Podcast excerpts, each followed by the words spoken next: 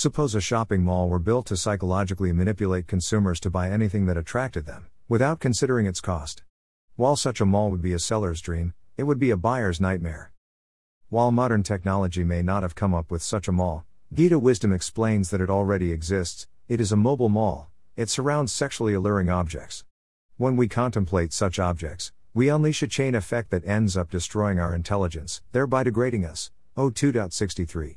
Here, intelligence refers not to technical or professional expertise that we might still retain, it refers to our value system, our understanding of what is non negotiable, negotiable, and negligible. When we enter Lust's shopping mall by indiscriminately dwelling on sense objects, we start valuing those objects disproportionately. A person may have a good family and social position that they have built carefully over decades, but they may toss it aside just for a sexual fling.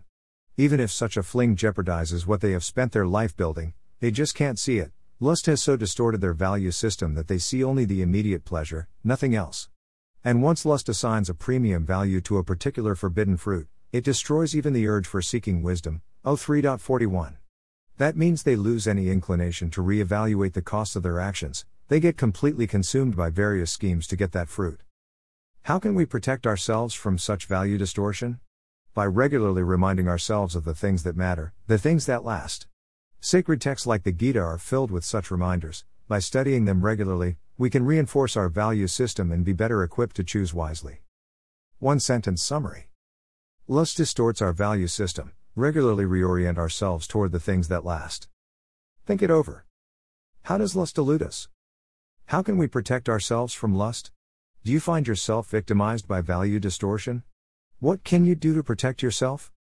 03.39 Thus, the wise living entity's pure consciousness becomes covered by his eternal enemy in the form of lust, which is never satisfied and which burns like fire. Read more https colon slash slash www.gitadaily.com slash how lust distorts our value system slash